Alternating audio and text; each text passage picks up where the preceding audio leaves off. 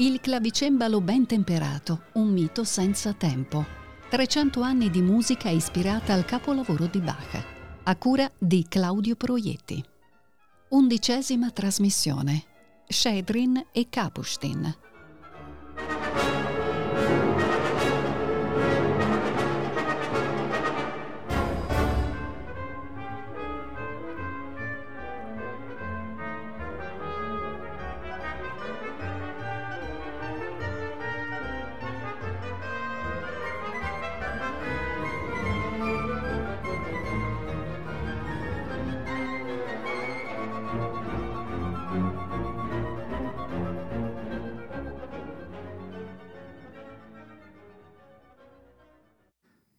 Claudio Proietti saluta gli ascoltatori di Rete Toscana Classica e Giovanni Mori che l'assiste in regia.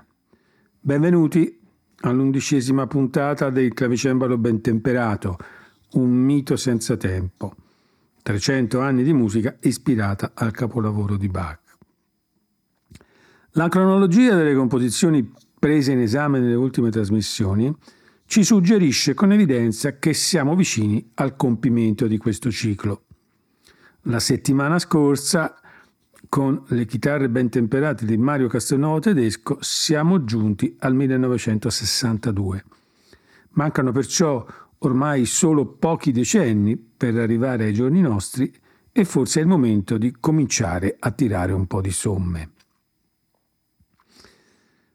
Partendo dalle trascrizioni delle fughe del clavicembalo ben temperato che Mozart eseguì fra il 1781 e il 1782, abbiamo già attraversato quasi due secoli di storia della musica, durante i quali non si sono mai interrotte le esperienze di studio, confronto, meditazione, emulazione, reinvenzione modernizzata di quel modello inesauribile di tecnica compositiva e di pensiero musicale che è il clavicembalo ben temperato.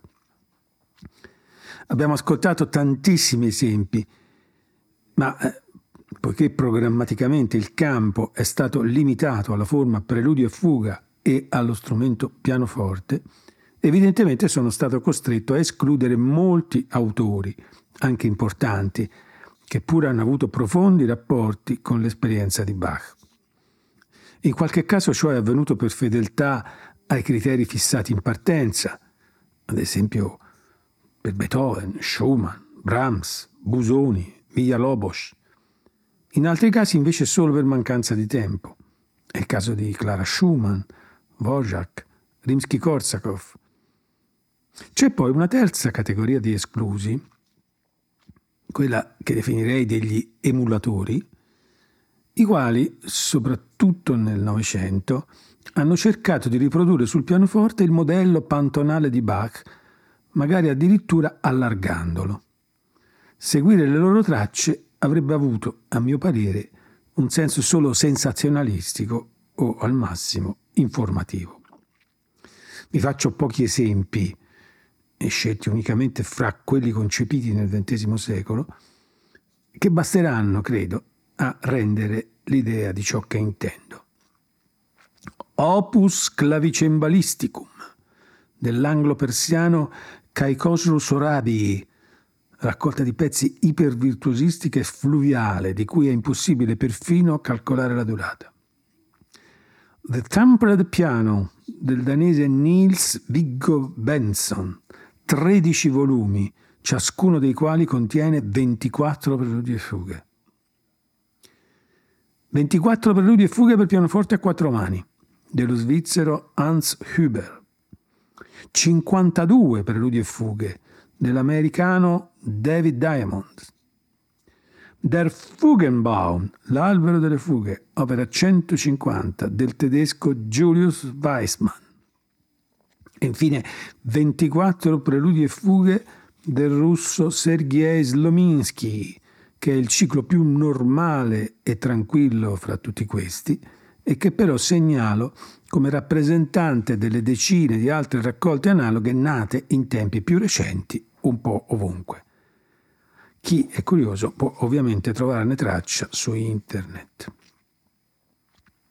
E dunque per individuare le opere di cui parlare in queste ultime due puntate è stato necessario ancora una volta effettuare una scelta personale e quindi in fondo arbitraria.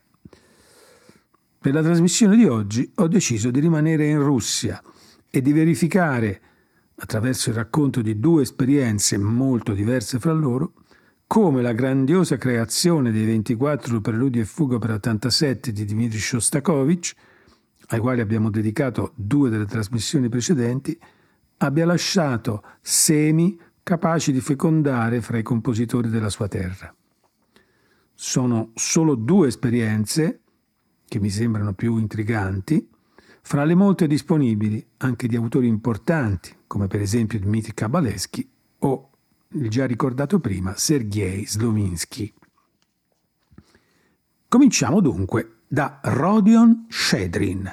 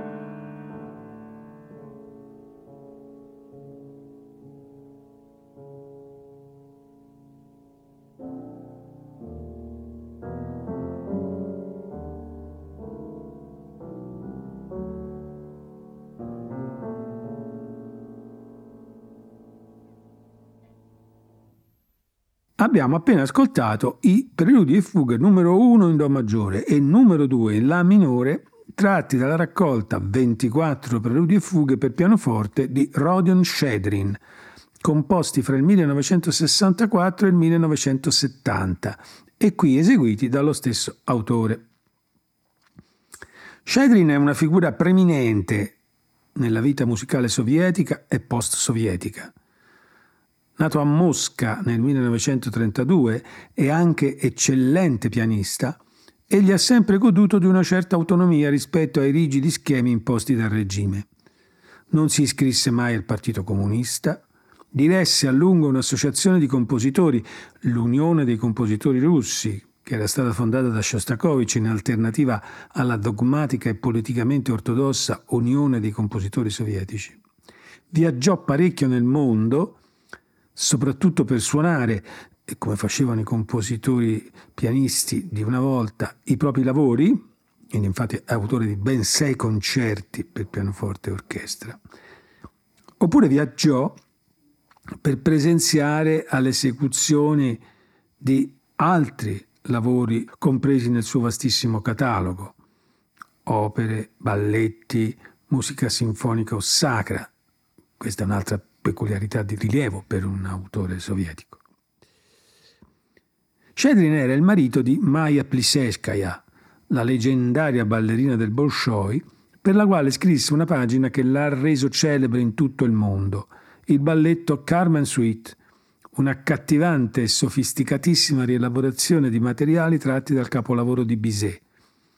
È un lavoro del 1967 in cui si anticipa visibilmente l'estetica postmoderna che in seguito sarebbe dilagata in Europa e nella stessa Russia.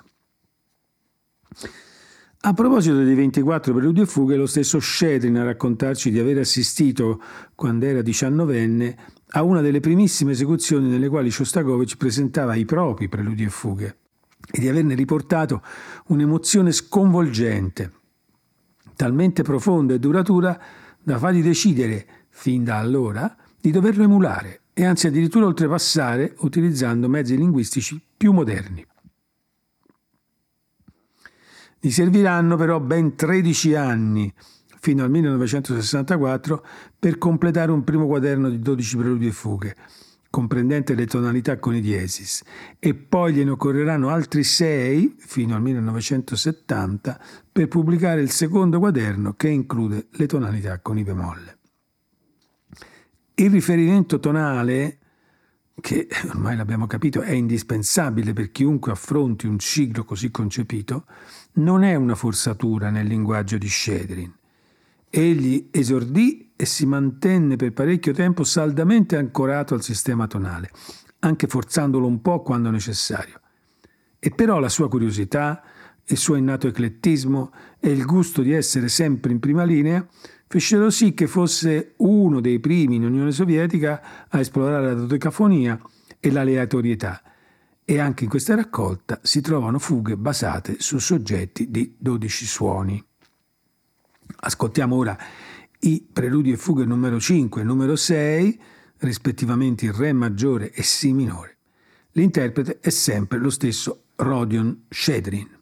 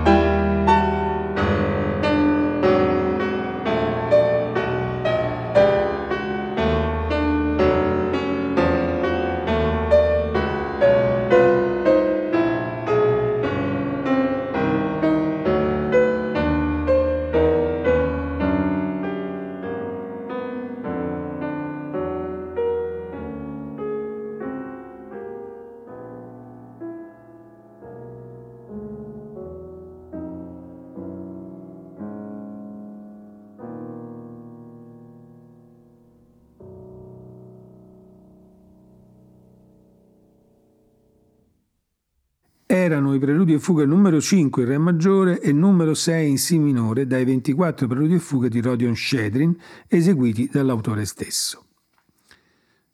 Come forse qualcuno avrà già intuito, l'ordine con il quale Shedrin ha organizzato la propria raccolta è lo stesso dei preludi di Chopin e dei preludi e fughe di Shostakovich, per quinti ascendenti con i toni maggiori seguiti sempre dalla relativa minore.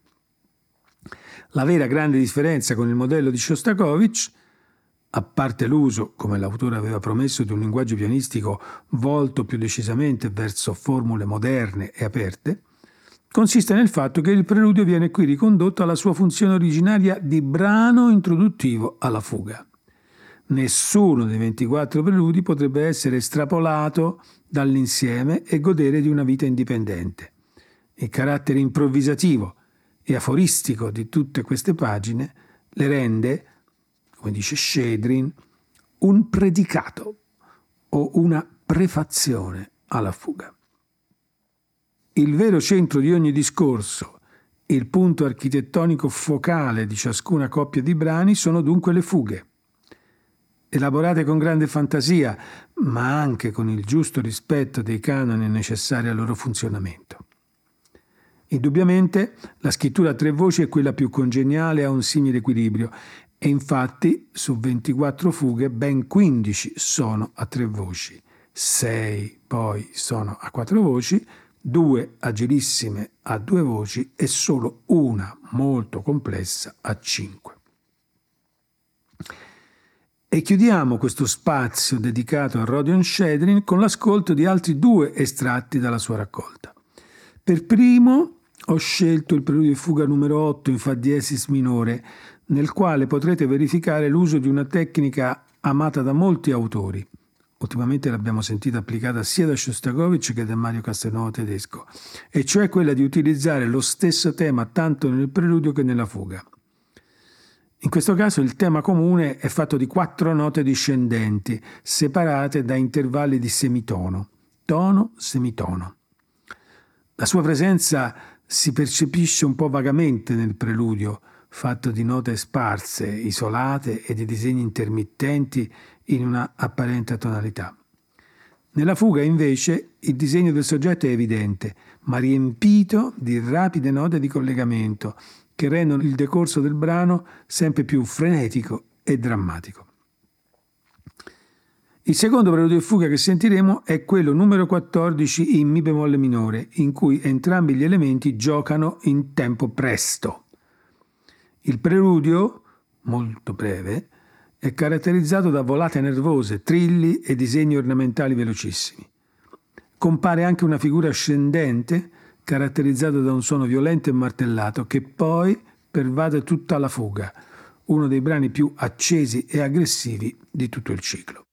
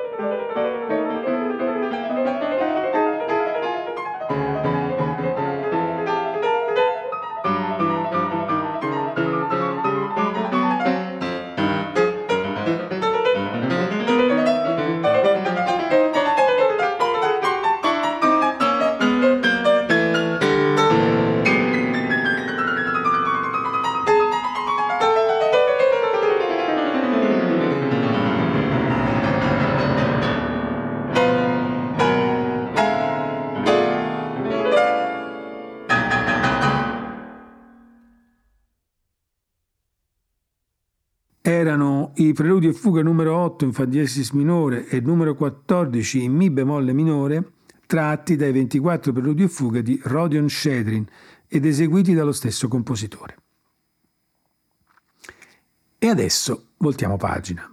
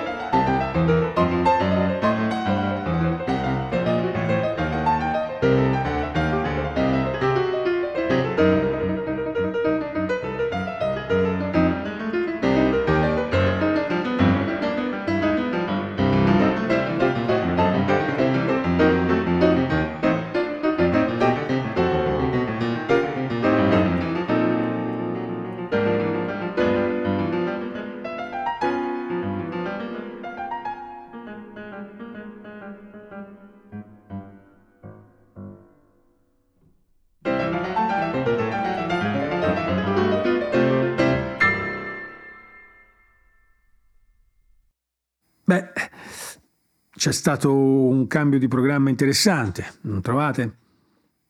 Ma non preoccupatevi, non sono diventato all'improvviso un esperto di jazz e non vi propinerò lezioni in materia.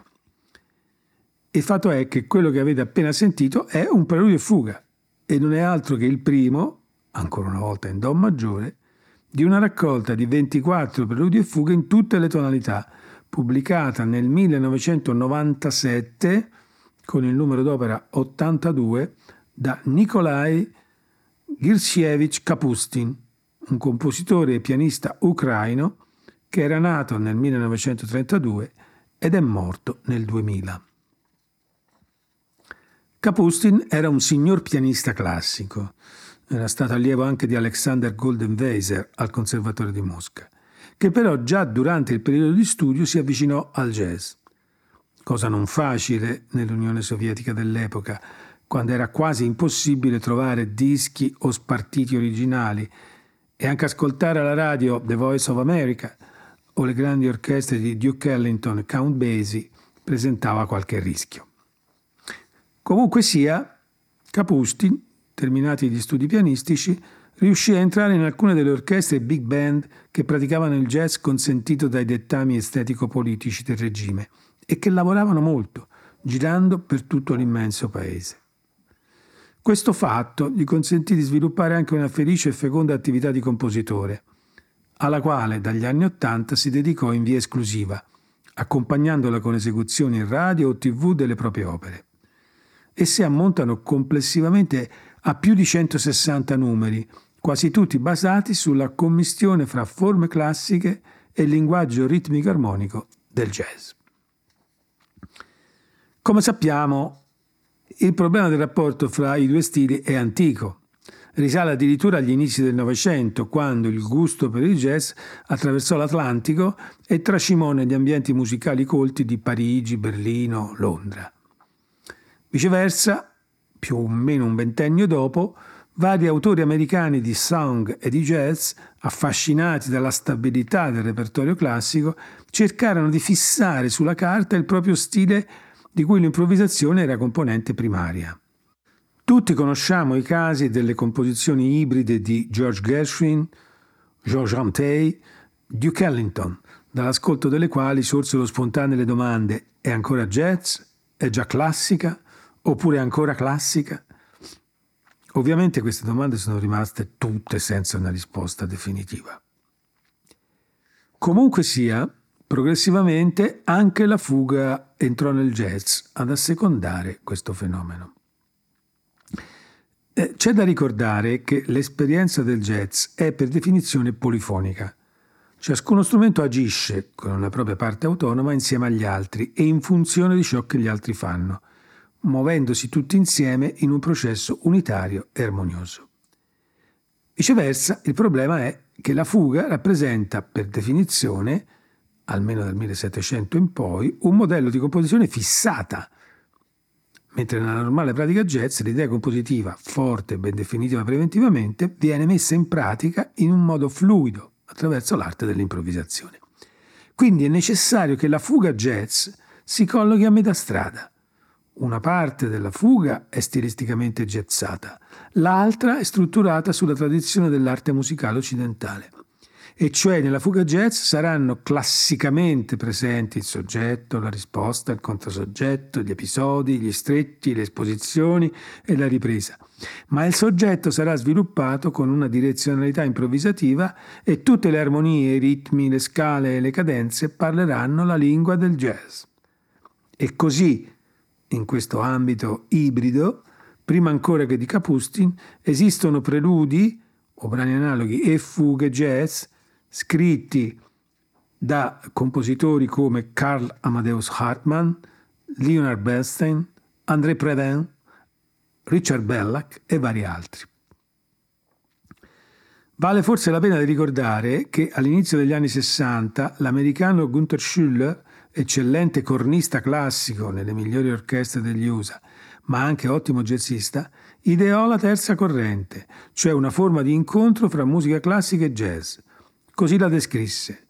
È un modo di fare musica che tiene fermo l'assunto secondo cui tutte le musiche sono state create uguali e coesistono in una meravigliosa fratellanza-sorellanza di musiche che si completano e fecondano a vicenda.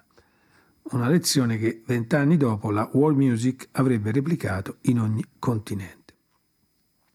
Ascoltiamo adesso altri tre preludi e fughe tratti dalla raccolta opera 82 di Capusti. Per l'esattezza saranno i numeri 5, 6 e 8, rispettivamente nelle tonalità di Si bemolle maggiore, Fa diesis minore e Si minore. Al pianoforte l'autore.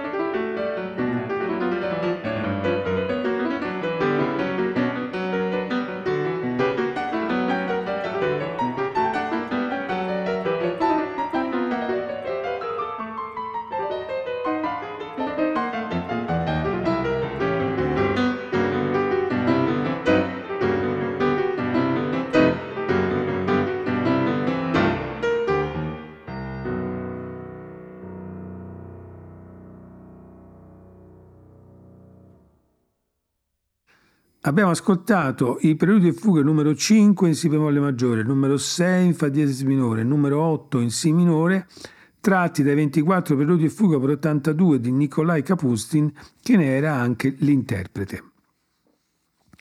Come avrete capito, l'ordine in cui le tonalità si succedono è ancora diverso rispetto a tutte le altre precedenti esperienze e non poteva essere diversamente perché l'armonia jazz segue altri percorsi rispetto a quella classica. Dunque, in questo caso, per arrivare a coprire l'intero arco delle tonalità maggiori e minori, Capustin parte dal Do maggiore e individua i toni maggiori salendo per quarte, e cioè dopo il Do, il Fa, poi il Si bemolle, poi il Mi bemolle, eccetera. Poiché però anche lui preferisce alternare maggiore e minore, a questa serie intercala un modo minore, individuato scendendo di una quarta diminuita. E quindi dopo il Do maggiore iniziale, scendendo di una quarta diminuita, si individuerà Sol diesis minore per il numero 2. Poi il numero 3, nuovamente in maggiore, sarà una quarta sopra il Do iniziale, quindi Fa maggiore. Il numero 4 una quarta diminuita sotto a questo, quindi Do diesis minore e così via proseguendo. Anche in questo modo, così come abbiamo già notato in altre occasioni relativamente alla classica armonia tonale, tale successione ben predispone allo stabilirsi di relazioni armoniche fra un preludio e fuga e quelli limitrofi. E tuttavia in Kapustin non mancano, così come era stato in Shedrin, situazioni in cui la tonalità si fa più larga o fasi addirittura propriamente atonali. La polifonia delle fughe privilegia le tre o quattro voci, ma nel ciclo si trovano anche una fuga a due e una a cinque voci. I soggetti vengono di solito esposti su quattro battute, in un modo che facilita il loro sviluppo improvvisativo ma si trovano anche soggetti esposti su tre o due battute e persino un soggetto di una sola battuta. Tutti i soggetti contengono un impulso melodico ritmico molto chiaro che gioca un ruolo determinante nella fase di sviluppo del soggetto, la quale ha di solito natura improvvisativa. Il pianismo di Kapustin è molto brillante e a tratti altamente virtuosistico. Non a caso i suoi punti di riferimento nel mondo del jazz erano Errol Garner, Duke Ellington, Art Tatum e Oscar Peterson. Ci sono scale, arpeggi, salti, movimenti coordinati, posizioni scomode. Ma certo una delle difficoltà maggiori per un pianista classico che si accosti alla scrittura di Kapustin è il controllo ritmico di figurazioni altamente complesse. Al contrario di quanto accade in molta musica classica contemporanea, però, queste figurazioni non sono difficili da realizzare perché il compositore le ha concepite in base a esigenze teoriche o a un piano progettuale astratto. Al contrario, esse risultano difficili per il motivo opposto, e cioè perché fissano in caratteri tipografici moti e gesti fisici che le mani di un pianista che improvvisa compiono con fisica naturalezza. E infatti, innanzitutto, le fughe di Kapustin colpiscono per le loro strutture ritmiche che continuamente oscillano e spostano i punti d'appoggio, e poi per la frequente presentazione del soggetto in più voci, quasi simultaneamente, e infine per le sottili modalità variative che il compositore applica alle successive presentazioni del soggetto. Un modo di surrogare, nella forma definitiva della carta stampata, l'inafferrabile varietà di un'improvvisazione estemporanea. Voglio chiudere questa trasmissione proponendovi ancora una serie di tre preludi e fughe. Si tratta dei numeri 21 in Re maggiore, 22 in Si bemolle minore e 24 in Mi bemolle minore. L'interprete è ovviamente ancora Nikolai Kapustin. Con questo ascolto anche per oggi mi congedo da voi. Un caro saluto da Claudio Proietti. Alla prossima.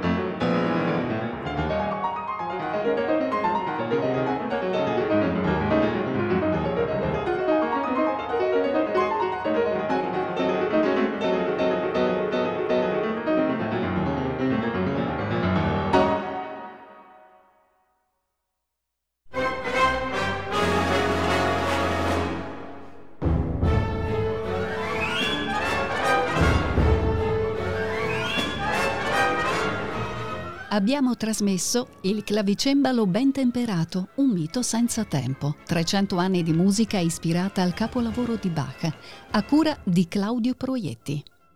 Undicesima trasmissione. Shedrin e Kapustin. Il brano della sigla è Ragtime ben temperato di Paul Hindemith ed è eseguito dalla Queensland Symphony Orchestra Brisbane diretta da Werner Andreas Albert.